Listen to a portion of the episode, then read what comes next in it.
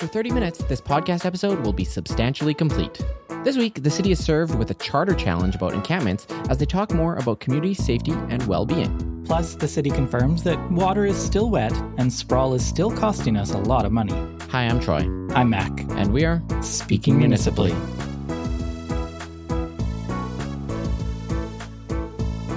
Welcome back to Speak Municipally, episode 231. It is an unseasonably hot August. Uh, we've crested the 30 degrees. I believe yesterday, August 30th, was the hottest August 30th on record since time immemorial. I wonder could, what could be causing that, Troy. I just can't think of anything. Couldn't tell you, but uh, I know that to find out, we should build a research park on the fringes of the cities and build road infrastructure surrounding it so that we can learn more about this problem. That sounds sensible. Yeah. But we'll get to that in the whole host of sprawl challenges that the city of Edmonton dealt with this week. But the first item we want to talk about is related to sprawl, of course, and that's transit, which I don't know if you'll believe this. But city administration told committee this week that Edmonton's transit service does not match the level of demand for the system. Who knew? Who knew? Indeed. Well, the good thing about this report and the discussion this week at committee is that we actually have some numbers now for this. So, across the entire service, administration estimates there's a gap of 260,000 service hours per year, and that you know, despite our population increasing 15% from 2015 to 2022, and during that time continuing to expand the roadway network, more roads, transit service hours per capita decreased. And Troy, when I was reading the agendas about this item, I just thought to myself, so what they're saying is funding for transit has not kept pace with population. You know what would fix that? a funding formula? A funding formula. If only we had a transit funding formula. Alas, we're not getting one of those. Uh, but Council did discuss some options to try to address this. One of the ideas that administration had put forward was kind of interesting to me, which is this idea of repurposing the Valley Line Southeast LRT precursor buses. So the buses that are running, you know, along that route where the LRT will eventually, maybe, fingers crossed, open one day. And then take those buses and put them into other routes and, and other service areas which would add about 70,000 hours. So it's still quite short of the gap, but it would be a good chunk and it would only cost about $7.2 million, which seems reasonably affordable to me, given how much we spend on transit overall. So this 260,000 service hours is one of those numbers where it's like you hear on the radio that it's the size of 17 football fields. And that's just right. like not a useful number. Uh, so I did some back of the napkin math. If you assume that a bus runs like 18 ish hours a day, 360 365 days a year, that 260,000 hours equates to roughly 40 new buses, right? So in our fleet of around 600 buses running at peak, this is 40 new buses, which is substantial. Now, ETS obviously might not deploy it in the form of 40 new buses, no. but that's the ballpark of what this would mean. So it's material. It's not nothing. It's notable that committee didn't really make any moves to do quite anything about this, right? There's going to be some more information. There's going to be unfunded service packages, but I don't know about you, Mac, but I got the sense that this huge gap on Edmonton Transit, City Council doesn't endeavor to solve that anytime soon. Well, they certainly don't feel a sense of urgency to solve that problem. So you're right. They passed two motions. One is to bring these unfunded service packages to the fall capital budget adjustment. So this would be for um, a satellite transit garage facility, and then also to purchase more buses to grow the fleet. So when you buy buses, you need a place to put them. So we build additional garages. So that's one of the things they'll consider uh, when they make adjustments to the budget. And then the second motion was a, a, a, bus fleet replacement plan that identifies efficiencies that can be reinvested, which sounds a little bit like we already have to replace buses. Can we do it in a different way that allows us to save a tiny little bit of money so we can invest more in it? All of which is to say, you're right. It didn't sound like this is a really high priority item for them to fix. All of this talk about replacement and saving money. Naturally, with technology and the world going the way it is, when you're talking about replacing a bus fleet and you want to save money, electric seems like a good way to go. Of course, it's notable that the uh, provider from which we've purchased all of our electric buses is now filing for bankruptcy, and Proterra probably won't be providing us with any more electric buses. No, it's not going to be that company. Uh, thankfully, Edmonton did receive all 60 buses we purchased from them before they went under, and so now the main concern is just about maintenance, right, and uh, and parts and things like that. But ETS is there monitoring that situation and they're not they didn't seem particularly concerned about that. But you know you're right. We'd probably want to be looking at some of our other objectives here if we're going to buy a whole bunch of new buses including you know climate goals. So that could be electric could be hydrogen as well. There's obviously a big push for hydrogen in the city and we're going to start testing hydrogen buses pretty soon here if we haven't already. So that could be another place that uh, we see some movement. Though i'm not sure movement is really what we're going to see on this file despite it being all about transit I'm not sure we're going to see approval for you know dozens of new buses and a new garage at the fall capital budget adjustment. Well, and of course we found that out pretty directly last week. I know Councillor Aaron Paquette spoke specifically to it on the police funding formula discussion. Crux of it is we're already going to be raising taxes to fund yes. this new police funding formula. Other departments at the city of Edmonton will experience freezes or cuts to account for that. We know that we have a pretty significant funding gap from where we need to be. And city council even harped on that further this week. Uh, we heard some councilors say as much as half.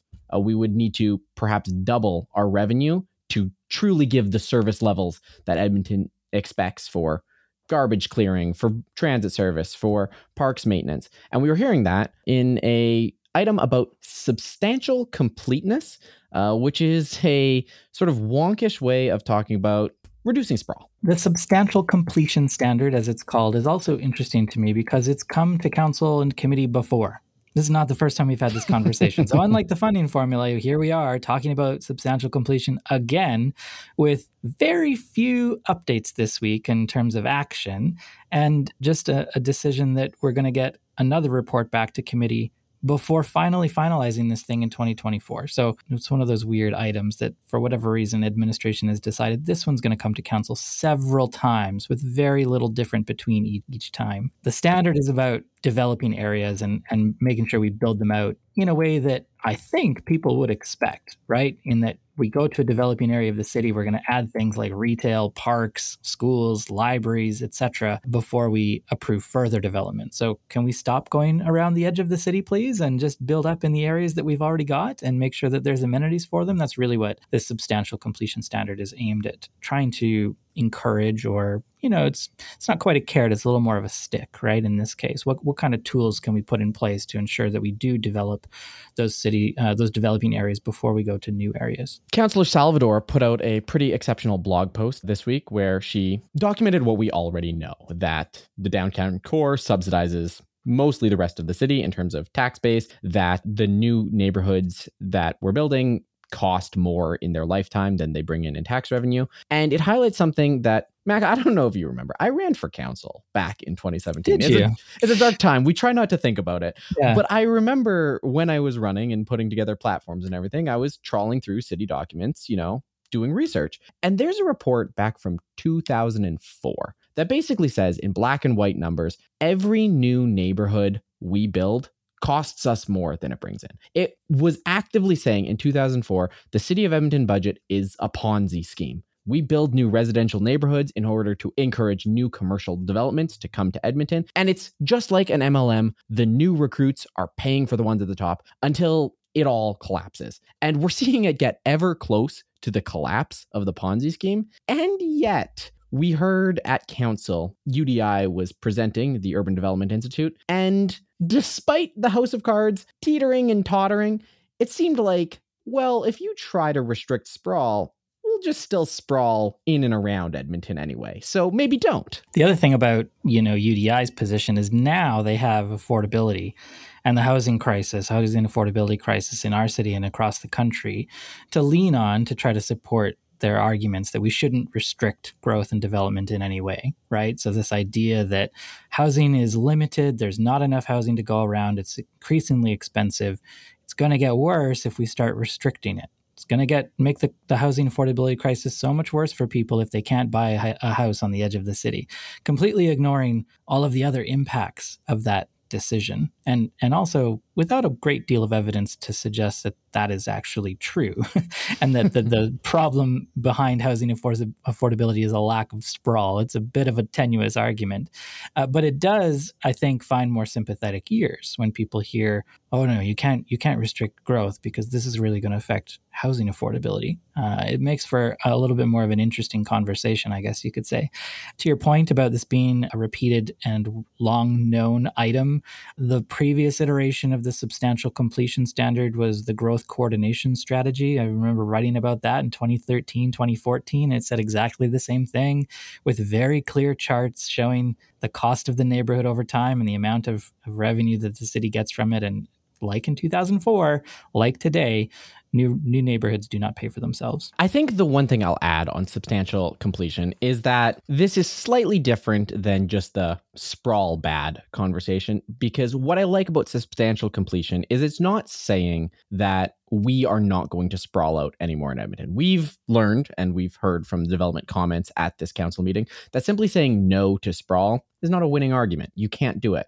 But with substantial completion, it's saying finish your dinner before you have dessert. You know, once you build out a residential neighborhood, until you complete the parks, the fire halls, the police stations, all of the connecting infrastructure, you can't build anything new, which I think functionally is a no sprawl because we know simply the number of brownfield sites in the city of Edmonton means we can develop for the next 70 to 80 years without a new inch of greenfield land. But it is presented in a more palatable way, though development didn't quite hear it as palatable this week. And because it is more palatable, it will come to fruition. It's not a conversation about whether or not we should have this standard or not. I think it's the conversation's trending more toward how specifically is it going to work? What are the details in this thing?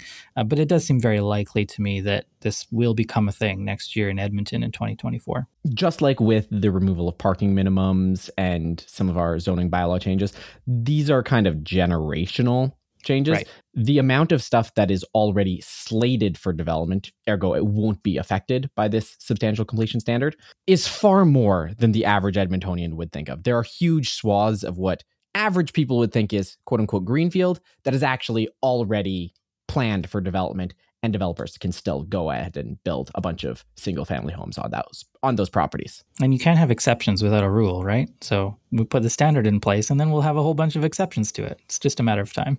What was really fascinating this week though is the city of Edmonton is now being sued uh, for their response of clearing encampments and forcing people living in encampments to move on without providing adequate shelter space.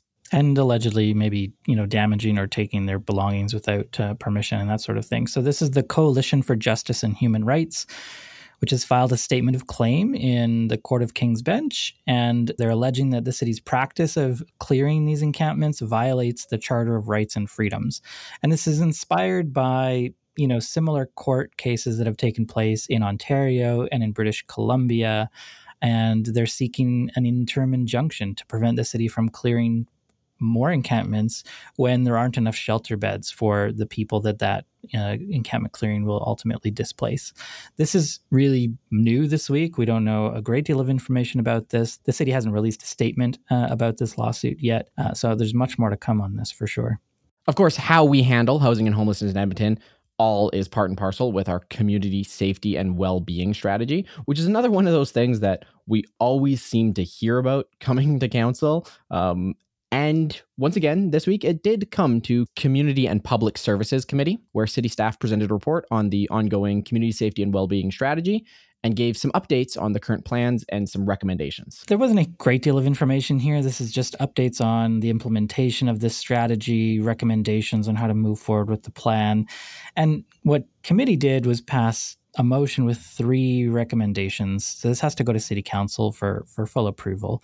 But the recommendations are to engage with the police commission to identify priorities with the upper levels of government, to engage with community organizations to do the same thing, and then to engage with funders. And I just wonder, Troy, how is that not already something that is happening?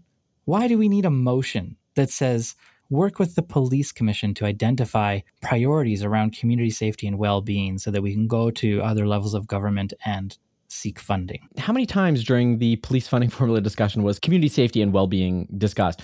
I think if it is news to the police service and the police commission that community safety and well-being is a priority of this council, that's a problem. Yeah, I think that's right. So this is a very weird motion. And then there was a second one from Councillor Knack, which was also unanimously carried to have administration lead the development of a violence prevention action plan, which sounds sensible to me. It's probably a gap in some of our implementation plans. We don't have something really concrete on there. He he um, requested, I think, that it have a little bit of a focus on youth in particular and violence prevention there. So hard to find fault with that. Though again, an implementation plan for this broad strategy that did have a lot of input and has been worked on for quite some time doesn't seem to be moving very fast. Yeah, it's not quite running at the speed of innovation, but the city of Edmonton is hoping to get there. And I definitely saw Mayor Amarjeet Sohi doing the promises made, promises kept tour. He had promised innovation and he had promised funding for the development of new businesses and uh, innovative businesses in the city of Edmonton. And the Edmonton Edge Fund, which we've talked about previously on the show, is finally really real and announced and running. Yeah, there is now an Edmonton Edge Fund that is open for applications. You can submit an expression of interest uh, before September 18th. So it's a pretty short window of time, actually. In true City of Edmonton fashion, this is being called a pilot, and the, this first phase is the 2023 part. And, you know, Troy, to me, I had a couple of questions when I heard this news this last week, right? Why is it called a pilot? Well, everything in Edmonton is a pilot, I suppose, but I think it might be because we're a little embarrassed that our fund for innovation is $5 million when Calgary's fund is 100 million and lots of other places have put in substantially more funding into their innovation funds. So that might be one of the reasons that it's called a pilot. You know, it's a standard go to move. If you say something embarrassing and cringe in public, say, oh, it's just joke. I was just joking. If you have a program that is substantially underfunded compared to your peers, ah, it's, it's just a pilot. I was just doing a pilot, bro. We're just learning. We're just testing things out here. And then the other thing that I was curious about is what you pointed out that the mayor has talked about this for a long time. It's even been called the Edge Fund for a long time. It's not a huge surprise that this thing was coming. But previously, it was described a little bit more as a venture fund right? That it would be a little bit more like the venture capital funds we often hear about in the news or certainly in the tech press, right? Where investors are putting their capital into innovative businesses. They're making a bet on a team or a product or service or something like that in the hopes that we're going to get, you know, substantial returns down the line from at least a small number of the investments that we make. That's not what this is. This is a grant program, full stop. There's two streams. You can apply for one or the other stream You've got to align your outcomes with the four outcomes that they've decided are important uh, for the program. It's really not a venture fund. It's actually open to nonprofits as well. And I have nothing against that. I think it's important that we recognize that nonprofits do innovative things in our city, but this isn't the venture fund that we thought the mayor was talking about during the campaign, in my mind. And I think it's important to think about the difference between venture capital and grant funding as it relates to a startup, because when you are a startup hitting the ground running and trying to get out a product and you're really iterating to try and get your MVP out into public, a venture capitalist might see what you're doing and come forward and offer you funding, offer you growth for obviously a piece of the pie. A grant program, on the other hand, is you doing the critical business of trying to get your business off the ground. Now take days or weeks of your time filling out forms and government bureaucracy in order to get a bit of cash to then get back to the business that you've delayed for a couple weeks in order to do this process. It's not quite aligned with startup culture and the idea of scaling up. And don't miss the deadline because you only get two weeks, right? That's the other thing about this. Like, I don't know how many of the potential organizations in Edmonton that might be eligible for this are going to actually know about it with enough time to submit something. So I think that's a bit unfortunate. I feel it's kind of a lot like uh, when I got my solar panel rebate this year. It's because I've been following the solar panels for, you know, two years. I've seen the program go in and out. And I knew when council had approved it and I knew that administration was about to launch it. So I told the provider at 9 a.m., they're going to announce it be the first one in line. I had my ducks in a row. I was ready and I had the cash ready to go to install it. I feel like this is a lot the same, where the only people that benefit from this are people who not necessarily needed it, but people who fortuitously are right time, right place and are able to get it. I don't know that this would spur innovation insofar as just transfer some wealth from the city of Edmonton into hands of people who are already seemingly doing fine with the innovation. And it does call into question some of the program's mm, objectives or goals around inclusive innovation, right? To that point, exactly. If you're not somebody who's plugged in, if you're not somebody who's been following this for a while, if you don't have the capacity to down tools and go make an application, this funding's not really going to help you. And you continue to struggle then and face those barriers around funding that this program is supposed to help try to address.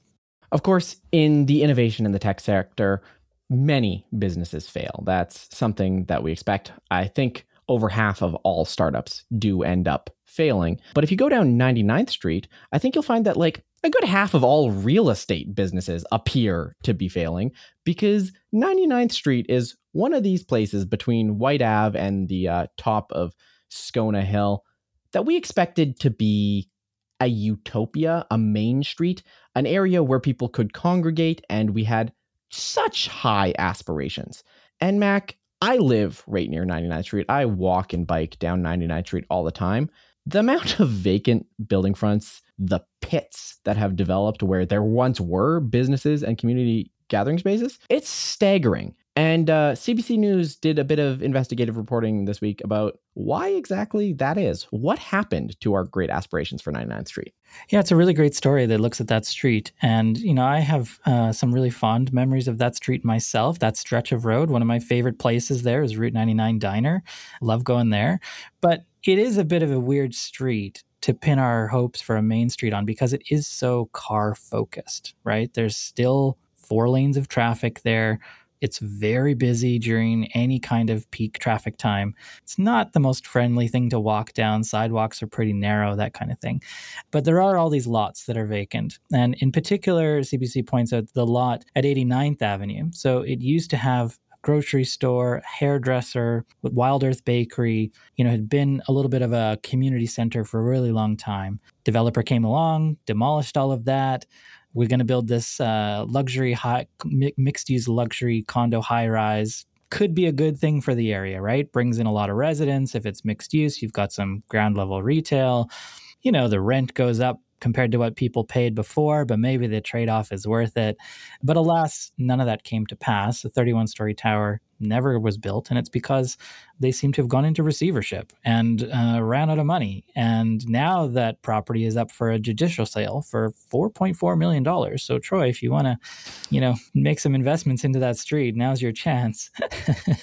um, and it's, you know, that kind of thing that has happened, it sounds like you know along the street there are some other places too where people you know other previous tenants have vacated and buildings have been left empty. Beljan developments has gone and purchased the former catholic social services building once they moved and tried to consolidate some of their offices in other places and they have plans for that. Beljan has a good reputation i think for this kind of thing around the city so i'm encouraged and excited to see what they're able to do with that space but you know it's just one place along this you know pretty long stretch of road that does have quite a few empty lots.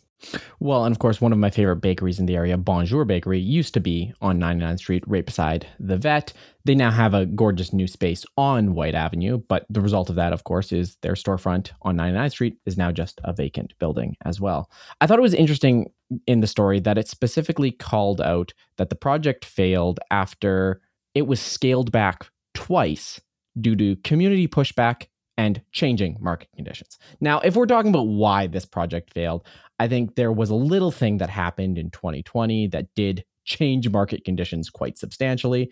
So I don't think it's fair to say that NIMBYs killed this project. The condo market in Edmonton has been rapidly changing for the past half decade, um, and perhaps it was just no longer economical to build.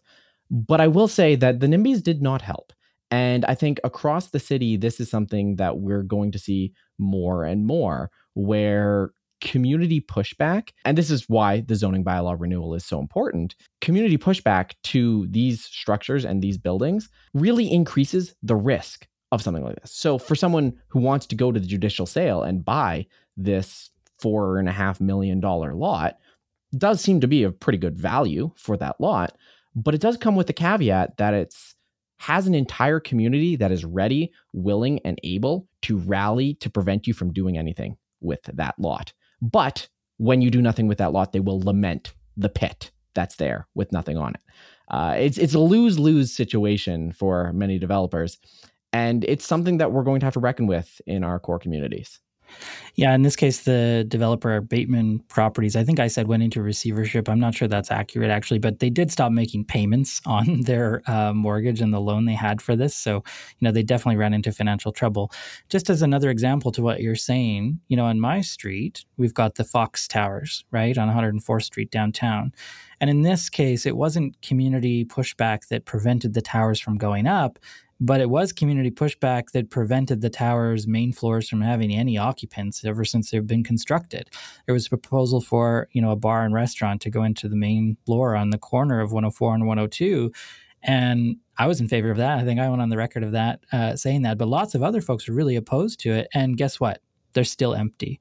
And yes, the pandemic didn't help all of the the knock-on effects of the pandemic have made it very difficult but you know that community pushback in this case probably scared off one of the most likely tenants we would have had in this space. It is a bit of a restaurant district. There are you know several patios and restaurants here you know in the summer and and obviously in the winter indoors. So it's disappointing that it continues to remain empty. If you were to think in downtown the one place that shouldn't have empty storefronts 104th Street is it, right? Yeah. That is our downtown street, the main one, uh, because Jasper, of course, is like it is. We don't need to talk.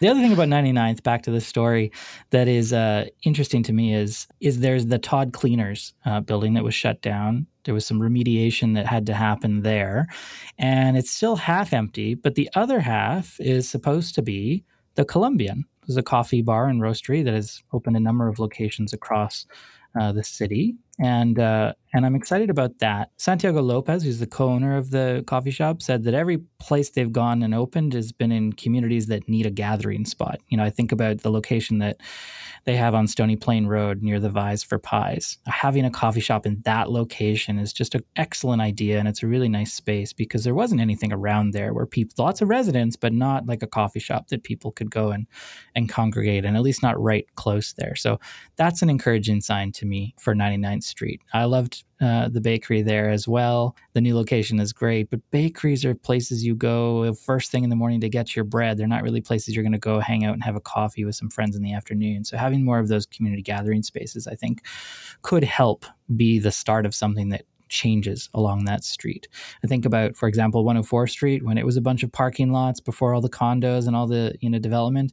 It was places like Blue Plate Diner, right, that served as that community kind of hangout that uh, you know, maybe sparked some something for that development to keep going in the right direction. Yeah, of course. Poor one out for Blue Plate Diner. Very sad uh, loss there. Uh, the other thing I'll mention about uh, what I'll call East White, which is that area from, you know, 99th Street to around 103 Street, it's long been the sort of like ugly version of white. Yeah. Uh, you know, the, the the cool section is west of uh, 103 all the way to the university.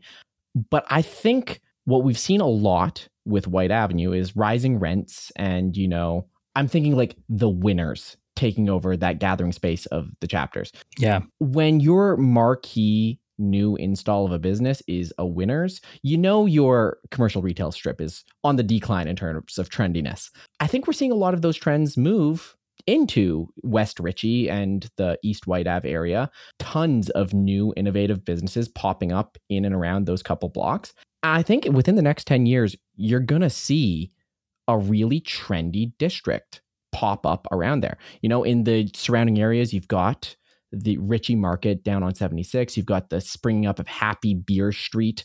Terrible name, but decent number of places along 99th Street right in the middle of industrial areas, right? And I think we're seeing a natural sort of mingling of mixed uses that's really cool in around that area. So I'm excited to watch it again generationally over the next 10 years. But if I was to issue a prediction, I would say that, you know, within the next decade, East White might actually be the cooler area of white. Well, we'll be around to see if you're right, Troy. But before we end the podcast for this week, we've got to give you a little bit of a palate cleanser in the form of our rapid fire segment. Edmonton Police Chief Dale McFee has announced, quote, enough is enough, signaling an end to the long-standing policy that enough is actually about five eighths. Enough now joins in the ranks of things that are officially enough, which includes one term of Jon Dziadyk, hand spraying for mosquitoes, and, at least in French, one egg. The Canadian National Pickleball League is coming to Edmonton, promising chaos on the courts, but chaos is also expected off the courts as well, as pickleball players, all a decade or two past when they should have had their driver's license revoked, blow through red lights, straddle and weave between lanes erratically, and fall asleep behind the wheel en route to the courts. Edmonton City Council is currently recruiting for a new police commissioner. Assets for a successful candidate are an understanding of equity and structural racism as it pertains to policing, and personal experience with diverse and marginalized communities. Councillors hope selecting a candidate with such a broad depth of experience and perspectives should allow the successful candidate to at least make it through half of their first police commission meeting before simply acquiescing to the service and rubber stamping every single one of their asks. Speak Municipally is a publication of Taproot Edmonton. And of course, Taproot Edmonton provides The Pulse. It's a way to stay informed about everything going on in your city every day, right in your inbox. The Pulse tells you what you need to know about Edmonton every weekday morning, and you'll get short, informative updates about what's happening at City Hall, plus coverage of business, tech, food, the arts, and more. And of course, if you want more in depth details about any of those topics, you can subscribe to weekly roundups about each of them and learn even more from the in depth reporters at Taproot Edmonton. Uh, you'll also get in the Pulse a little bit of whimsy from features like A Moment in History. You can check it out and subscribe at taprootedmonton.ca. I'm excited for the Pulse to come back. As you may know, dear listener, we've been on our two week p- summer publishing break, which is one of those things that we adopted, uh, inspired by other independent news publishers around North America, as a way to you know keep the people that do the work sane. And uh, summer seems like a good time to do that. But i've missed the pulse myself in the, my inbox every morning. So it comes back september 5th and this podcast will come back next week. Until then i'm troy. I'm Mack and we are speaking, municipally.